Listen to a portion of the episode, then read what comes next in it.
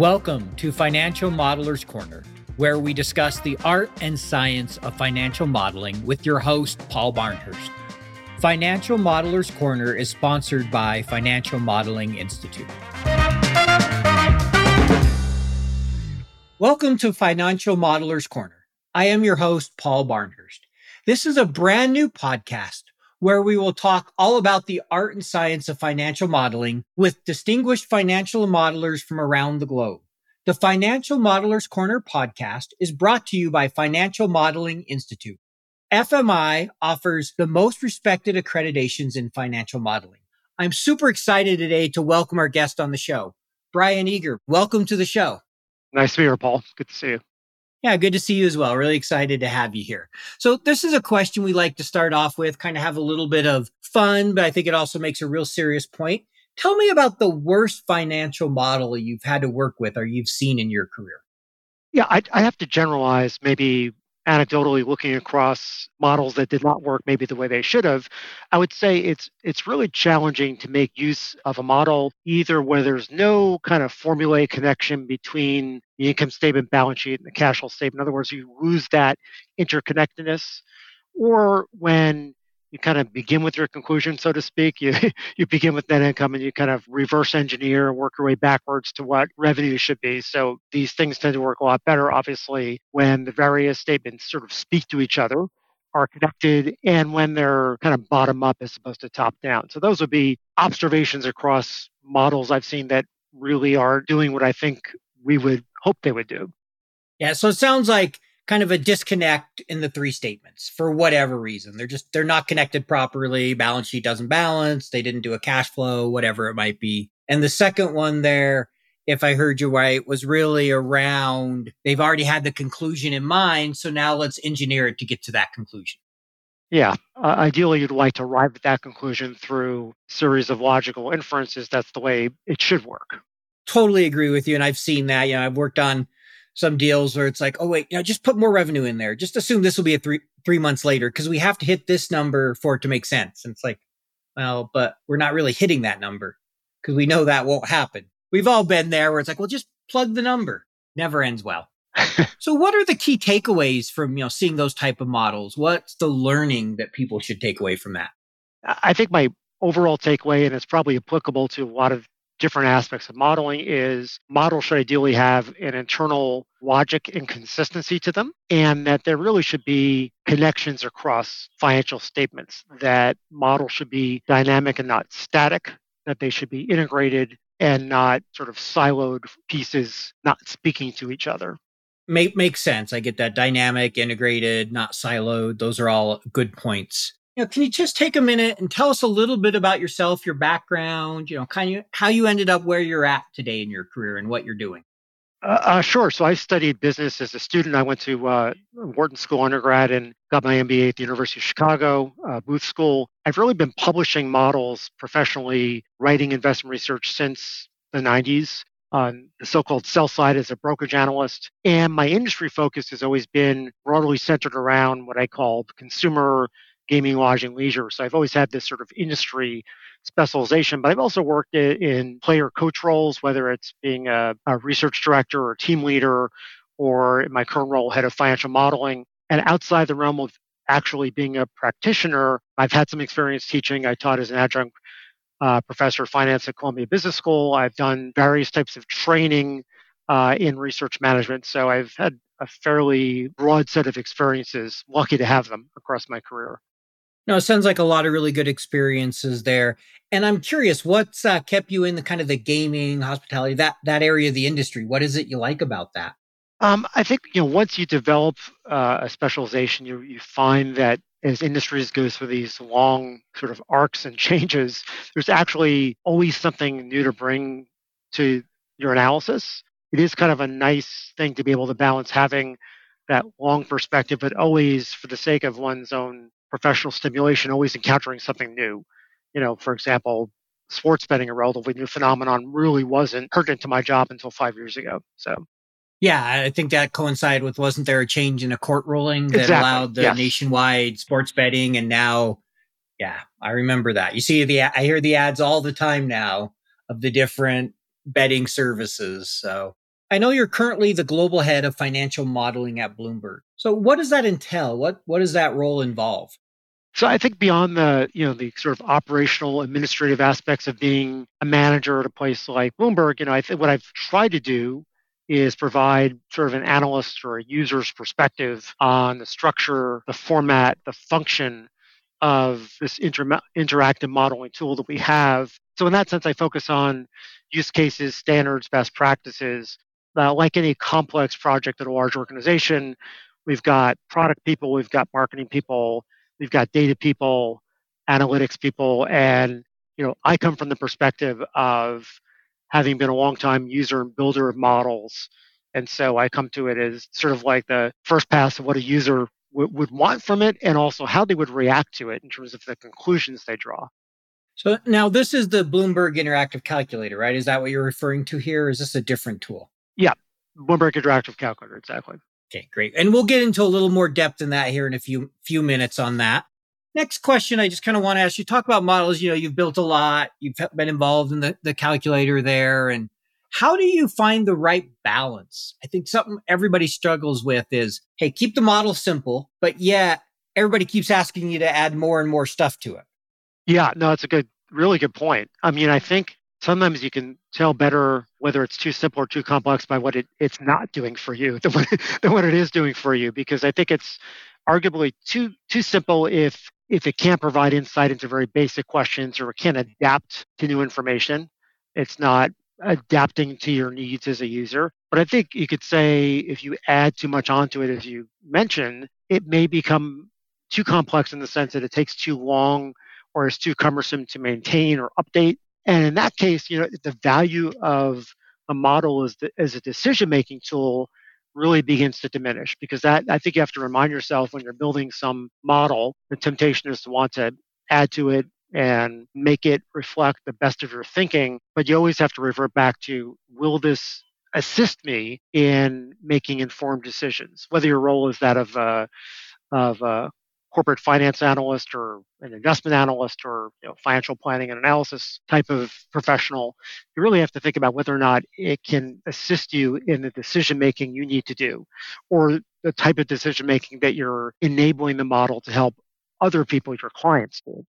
I really like how you focused on is it helping you know the client or you or whoever that may be, the user of the model make good decisions? Is it aiding in this decision making process? Because if it's not, you know, maybe it's too simple, maybe it's too precise in that it's just it's overly complex and they can't figure it out. It's usually right. It's going to be one of the two typically. Obviously, sometimes bad assumptions play into that as well. But you know, what what are some of the signs to you that a model has become too detailed? Because I've definitely seen some where you know it's just overkill. Right? You hit that point where it's like, how do you maintain this model? Kind of falls under its own weight, so to speak two things come to mind. One is that it takes a very long time to answer a simple question, or it takes a very long time to simply update. You know, there's always a maintenance element to having any model. You've built it, and now you have to adapt it either to new information, company re- resegmentations or restatements, or you know, a you want to test the sensitivity of your model to different scenarios and assumption changes,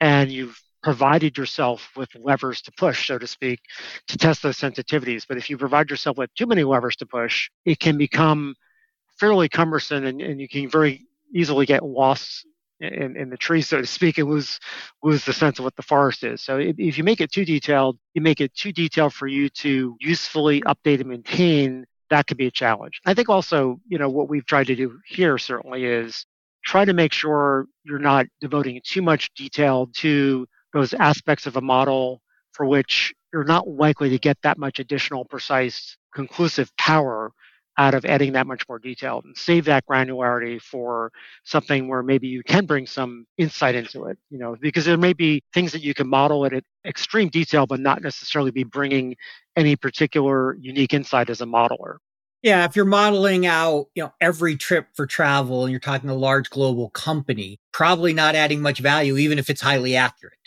Yep. Or even there are certain aspects of, uh, of financial statements for which we've taken maybe more of an abbreviated approach. You know, because our analysts are fundamental industry analysts, they have great insight into industry trends, growth rates, shipment volumes, average selling prices. And we certainly try to create a tool that gives people a lot of flexibility to really flex their intellectual muscle on those fronts in particular. Yeah, and when you said too complex, it reminded me of a story. I had someone on uh, other podcast to do called FP&A Today, and this was a budgeting and forecasting model. And he goes, I still have night sweats about it because he was telling me it was each model was 160, 150 something worksheets. And he had four of them that he had to update because there were four different legal entities. So it's like when I did a budget or forecast, I had 600 worksheets. I mean, you can't manage that. You know how many errors there probably was in that thing? That's the example to me of the extreme where it's like, all right, you're trying to do too much in one file if you got 600 different tabs to work with. You know, on the other side, you sometimes see people take you know, very simple and back of the envelope is great as a start, but what are some signs or how should I think about it if maybe the model is just, you know, too simple to make good decisions? It's not going to drive that value. Yeah, well, I'd say aside from the kind of financial statement interconnectedness issues we talked about before, that being lacking would be a major evidence that maybe it's too simple and not really functioning right. You know, another thing is have you provided the user with enough tools to approach modeling the, way they would on their own? I mean, because we're developing a tool very often for a third party user, and and I've been a modeler sort of on my own in various ways and sort of self-styled, but as an analyst, I know that if I change for a company that makes widgets of some type, let's say you've got a certain volume shipment number, you've got a volume number, and you've got a price number, average selling price. And it's great to have the ability to change those assumptions. But I also know as an analyst that depending on the company's fixed costs and the degree of operating leverage, I'm probably going to want to change some cost assumptions or margin assumptions as well. And so, you know, a real sign that it may be too simple is that you haven't given the user the tools to change those other variables. In other words, if it's if it's too simple and too unidimensional, you may be denying the user the opportunity to look at all the knock-on effects. You know, if I change volume shipments, yes, it obviously has implications for revenue, but depending on the cost structure of the business, it has implications for margins and cost absorption. And if you're not getting below the top line and, and giving equal devotion of time to creating a modeling structure for cost assumptions, for example, then you're limiting the utility of that model for yourself or another user. I really like something you said there. And the way I thought of it is when you mentioned revenue, right? If you don't have the, the flow throughs, kind of those key drivers and how they interact, one, you're going to limit the ability to make changes to it and the accuracy of it for changes you make. Because, I mean, the reality is whether you, t- you touch revenue, you touch cost of goods sold, you touch, you know, certain OPEX, there's a number of other things that should adjust in a model. I think so. And I think, you know, models meant to replicate can describe it different ways, but it's, you know, what's the company's value creation process that you're analyzing? And, um, you know, a company creates value not only by making product and selling them at an optimal price, but also by managing their costs and gaining efficiencies and managing their capital deployment.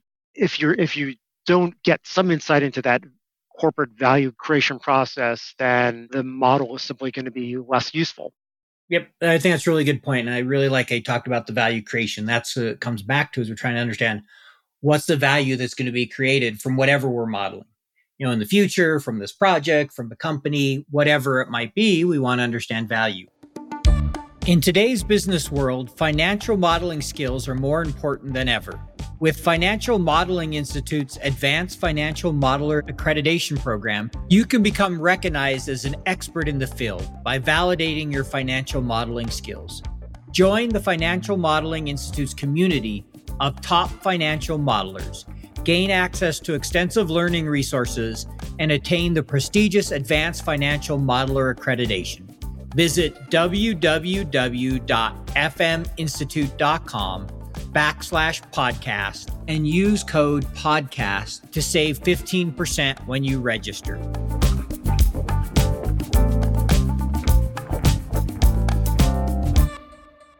Shifting back to something you mentioned earlier, you know, you talk about you're the head of modeling there. I know you're involved, you've been involved in the development of the Bloomberg Interactive Calculator. So first, can you tell our audience kind of what that is and what it's used for? Sure. So the Bloomberg Interactive Calculator is uh, kind of a template, a modeling product we created. It's available right now for about 1,600 companies. It aligns very much with Bloomberg Intelligence's coverage of companies. But really, what it is meant to do is it is creates a kind of a modeling platform, a default modeling platform based on consensus assumptions. In other words, based on broker estimates, not only for high level things like revenue, but on a very granular level for deep estimates for things like all the things we talked about product shipments and selling price and, and costs and margins.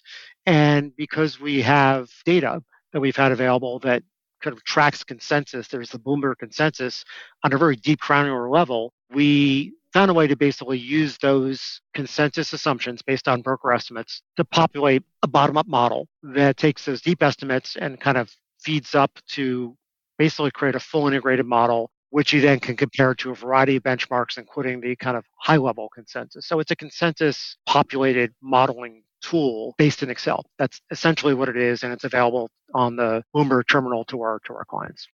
Cool. Thank you. I appreciate that uh, explanation. What were maybe some of the key learnings you had from being on that project? Because I imagine that took a while to figure out how to automate and how to get the consensus together and agree on what that would look like for all these companies where you could get it in a standardized process. Sure. So, you know, it, it's what I described as the potential to be a, a, you know, kind of a complex project. Having the resources we have at Bloomberg is great, but it only means something if you have a collaborative approach. So, really, one thing I've learned is that the effectiveness in building a model in more of like a enterprise or corporate environment, which which I do, really hinges on the extent of cooperation and the working relationship uh, among people like myself who have kind of a traditional financial modeling approach and perspective, but also people that are really skilled and capable in data and analytics, capable in um, product management, and we're we're essentially a financial technology firm, and so there's we have some really great product people and also you know how to kind of market and position it. So you really do need a wide range of capabilities much wider than i could have or any analyst could have on their own. Developing this type of thing requires a lot of collaboration. I could imagine eh, a, lot of cross collaboration a lot of people involved. Is there maybe one like key takeaway from all that? If you would say if you kind of had to sum it up is a collaboration on any big project or what's kind of the one kind of key takeaway from that one I think it's that, and it's also that you come to the realization that no one professional has the skill set singularly that you need to get the whole thing done. And so we've got people with kind of programming and more quantitative language capabilities. We've got people with really know kind of the ecosystem of how our firm does things. And then we have people that have kind of been out there on the outside as a user. You know, I, I think really key thing I take away is that you, you have to bring your skills to bear, but whether you're working on a model collaborative with, with colleagues or, or developing a product or simply using a model on your own, having some way to not only share your insights, but share your skill sets is really critical. Yeah, I really like how you said that of sharing skill sets because you think of, you know, M&A transaction, any big model you're doing in just the workplace, a budget you're building, right? You need a bunch of people. It's not just the person who may have the knowledge to build the model. There's others involved in the project, very much like what you were doing there. And to be successful, you need to learn how to tap into those and make sure you're getting the best out of everybody. Yeah, and I think also, you know, when you're a securities analyst that's industry or sector specialized, like I've been, you know, a lot of your knowledge and skill and expertise is knowing a lot about that industry. You know, you're a fundamental analyst. And so, yes, you're hopefully good at financial analysis and modeling and understand accounting, but you know, you're using that with the purpose of applying that to understanding how companies in a particular industry allocate capital and make decisions and create value. And so that requires just a lot of industry knowledge. And you only get that by following companies in an industry over many quarters, over many seasons and years. That's a time consuming learning process and it's entirely parallel to but different from the process of actual model building per se. Sure, yeah. Learning a business deeply, understanding it, understanding the trends is different from building the model obviously does it help you build the model? Is it important? You know as i always like say one of the best things you can do especially you know in corporate finance where you're working for one company all the time is learn the business learn the company. If you're covering one industry i would imagine learning that industry has helped you as much if not more than knowing how to model. Yeah, and you get the pattern recognition as a modeler from not only having seen this model before, but I've seen this business industry, I've seen it evolve. I know what sort of seen this play before. that kind of mindset applies both to I've seen this model before, I've encountered this modeling problem before, but also as a fundamental analyst of industries and companies, I've seen these types of issues taken on by managements before, you know. Yeah, I, I'm sure over the years you've seen some repeats too. Like, oh, here we go again, probably with some companies and things. Yeah, and I think a sense of what can and can't work is also, you know, you, you can do a model with a lot of assumptions, but if you're an analyst, do what I do, you also have the sense of whether or not what you've put on together in a spreadsheet, whether or not that's something that the company can execute on. That requires a bit of a more qualitative sense of how businesses work and how talented management teams are. Makes sense. Thank you for sharing that. You recently did a webinar with the uh, Financial Modeling Institute, and you talked about four guidelines to help balance what we talked about earlier, right? Complexity versus simplicity. So, could you talk a little bit about those guidelines with us? Sure. Well, I mean, and this will probably echo a few things I said earlier in this discussion, but you know, I think um, it goes back to the question of how much detail. I, I like to always start to, at least when I create a model, replicate the amount of detail that the company itself provides in its own disclosure. And if you can go deeper, which maybe you can, you want to use certain metrics that the company doesn't disclose, it can be a really creative process. But your starting point, you at least have to be able to replicate the level of the company's own disclosure, because if you can't, then it can't really respond to new information.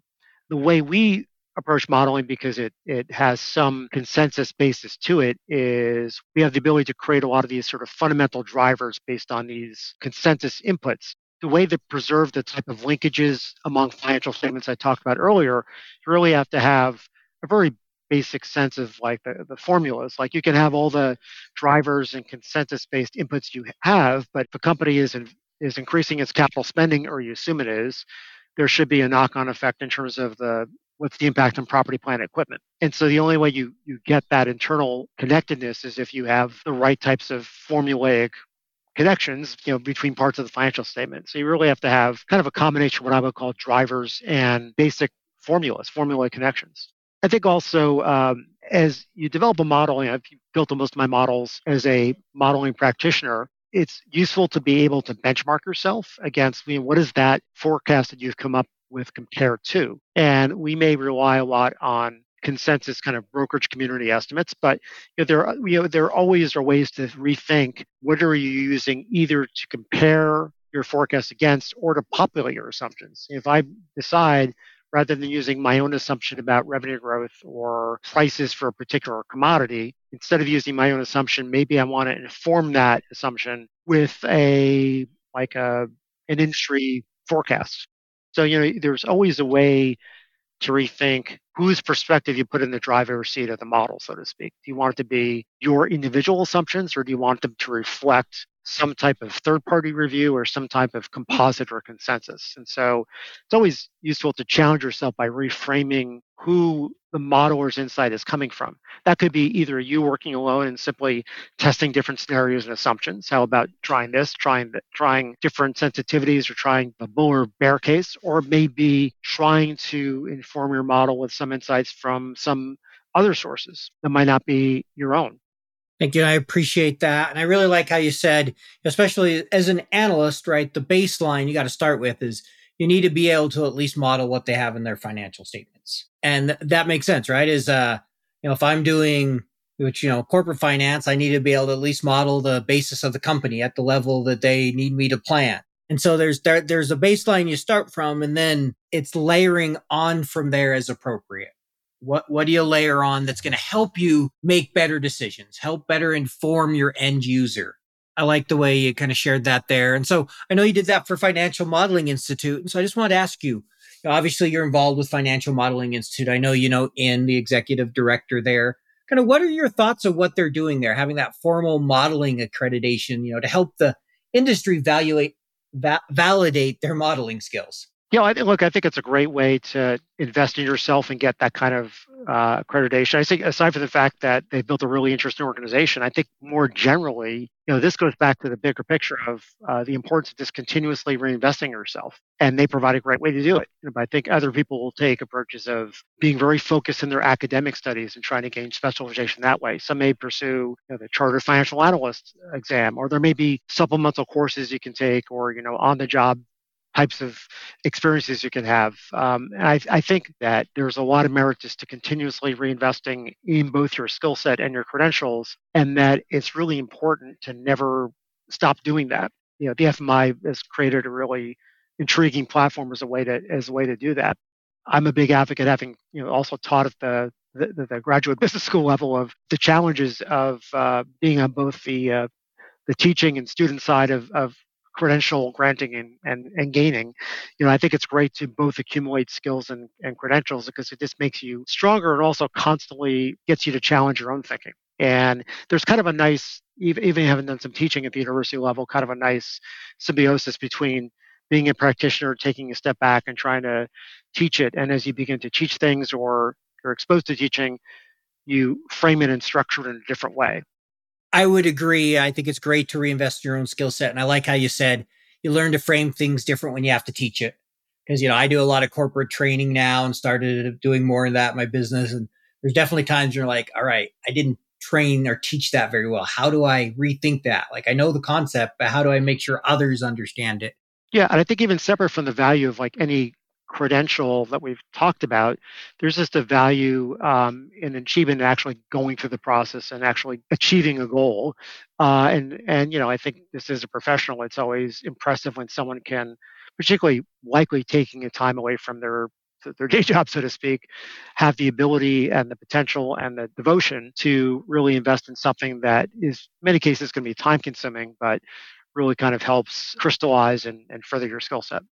Yeah, I, I, agree with you. I think you know investing in yourself is always a payoff, and that can be done many different ways. I'm actually I was originally scheduled to take the FMI a few years ago, then COVID hit. Then I started then started my own business and some other things, and so now I'm hoping to finish it at, by the end of the year is my goal right now. Yeah, it's a great set of accomplishments to do that, and they've created a very very interesting platform as a way to do that.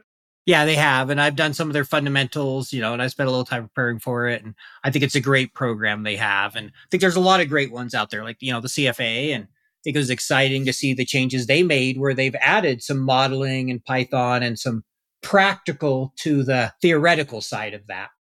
And, you know, we've seen even the world of training accreditation, their Financial Modeling Institute is an example of ways to really hone in on a sort of skill set that's part of a larger constellation of skills.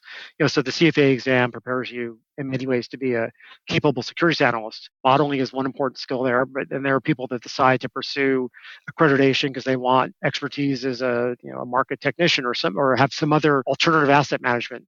As you get deeper into um, a practice or a, a field of study, you realize there are areas of specialization that you can never really get enough of to further your skill level agree. There's definitely there's more out there to learn than we'll ever learn. That is for sure.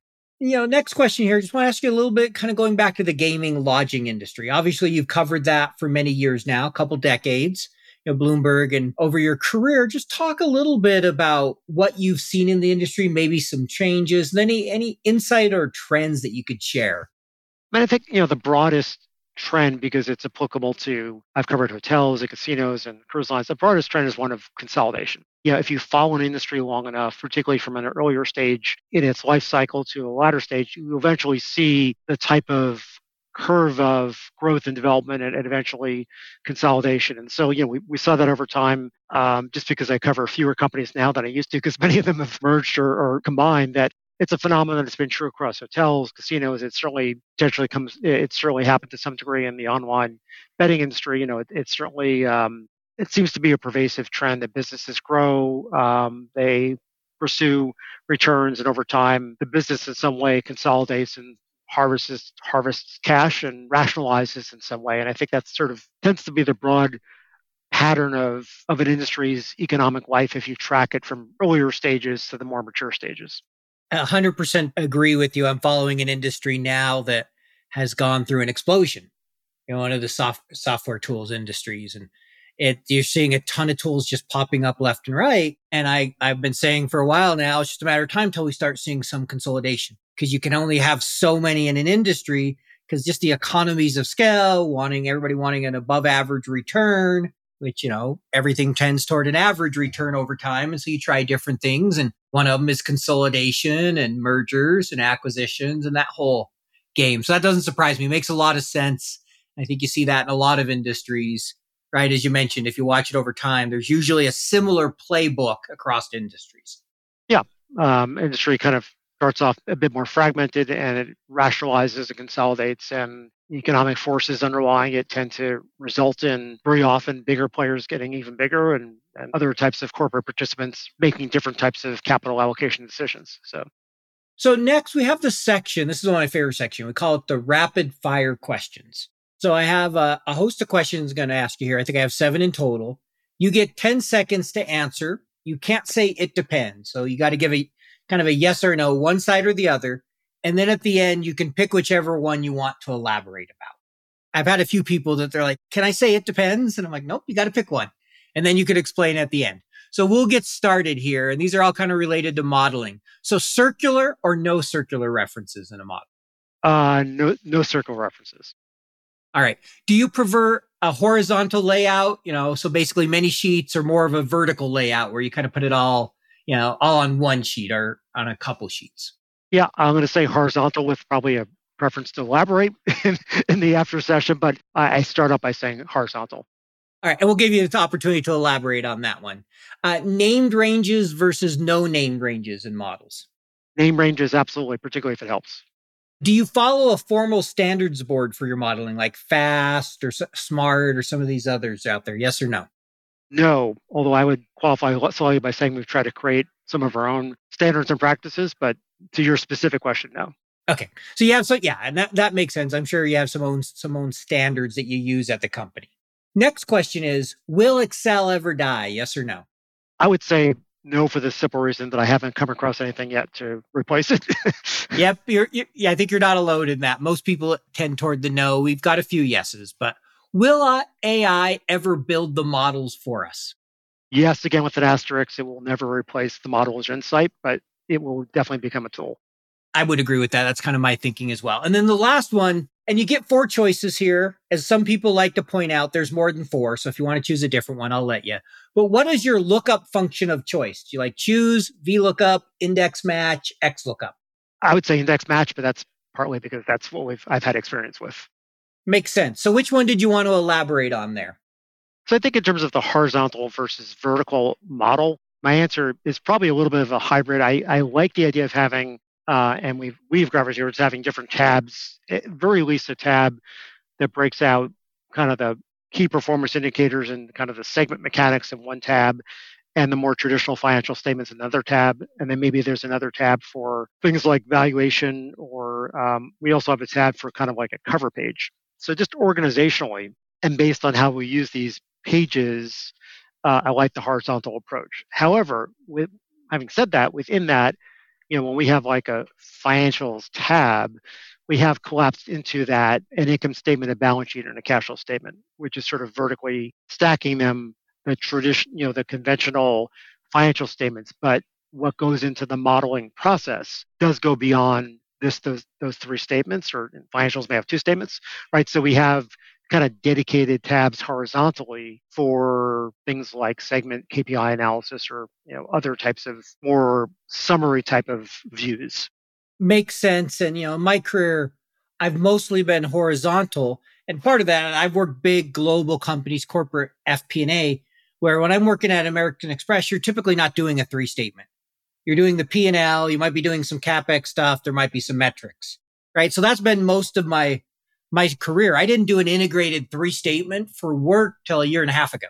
You know, and so very different. And so horizontal was very common there because you were often had 50 cost centers that you were forecasting. And so you put one of them on each sheet because it was too painful to kind of ha- have that vertically. But then once I started to do stuff that was three statement, I'm like, that's kind of nice. I can see where laying out all three statements on one sheet makes sense. So I've kind of come to where I could see both and often it's a little bit of a hybrid. So it's interesting to see since I'm a securities analyst, not an FPI, FPA kind of professional, you know, we use external or external users of financial statements, right? So we, we use company disclosures and, and filings as our starting point, right? So I think it'd be a different approach if we were working internally with financial planning analysis, but because we're external users, we naturally start with the prepared financial statements and then we infuse that with as much of our thinking as we can totally makes sense. I, I get that. So it's you know, a little bit different depending on what you're doing. So as we wrap up here, just have two questions left for you. So the first is if you could give our audience one piece of advice that you've learned over your career that would help them be a more successful modeler, what would that advice be? probably just to adhere to a couple basic uh, tenets or priorities. One is never lose your attention to detail because uh, as, as tend to get more senior, you tend to be a higher level decision maker. Try never to lose that sense of what's in the weeds, so to speak. And the second thing would be never lose your sense of intellectual curiosity, you know, because it's that constantly asking why I think that makes you a better thinker and ultimately a better modeler. I'll, I'll say those two just to summarize the intellectual curiosity, always be willing to ask why. And the second is be willing to understand the details and get in there. There'll be times when you need it. Got it. So, last question if our audience wants to learn more about you or get in touch with you, what is the best way for them to do that? Probably the best way is is LinkedIn. Okay. And we'll put that in the show notes for people. And just want to close by saying thank you for joining me. I enjoyed chatting with you today and it's been a real pleasure. So thank you for being on the show, Brian. Thanks, Paul. Appreciate it.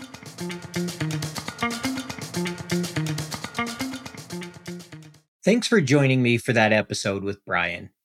There are a couple things I'd like to highlight as I've had a chance to re listen to the episode and think about it. The first is how he talked about finding the right balance in your model.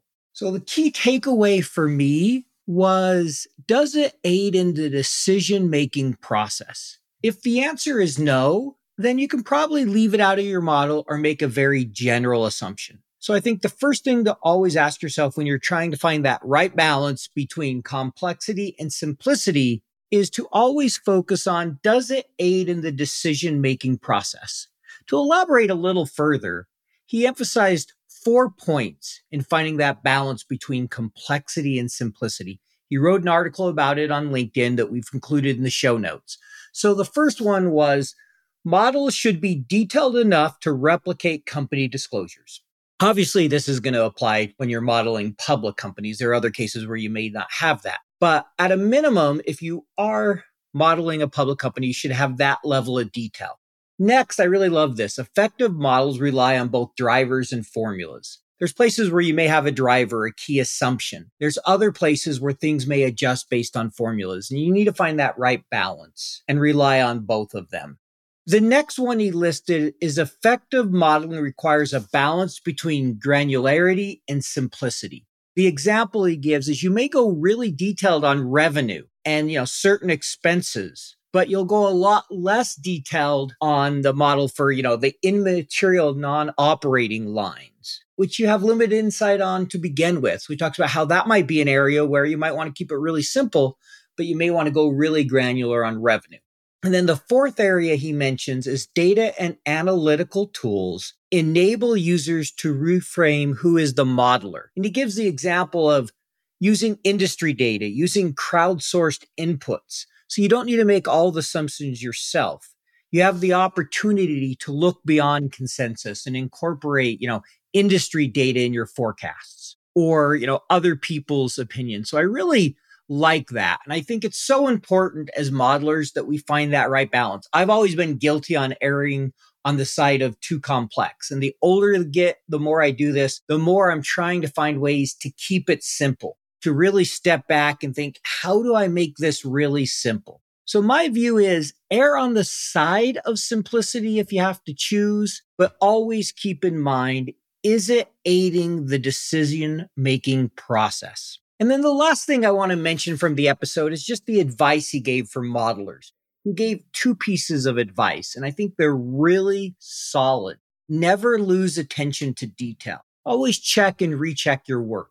Just don't get sloppy as you get older. Don't get lazy. Make sure you take care of the details.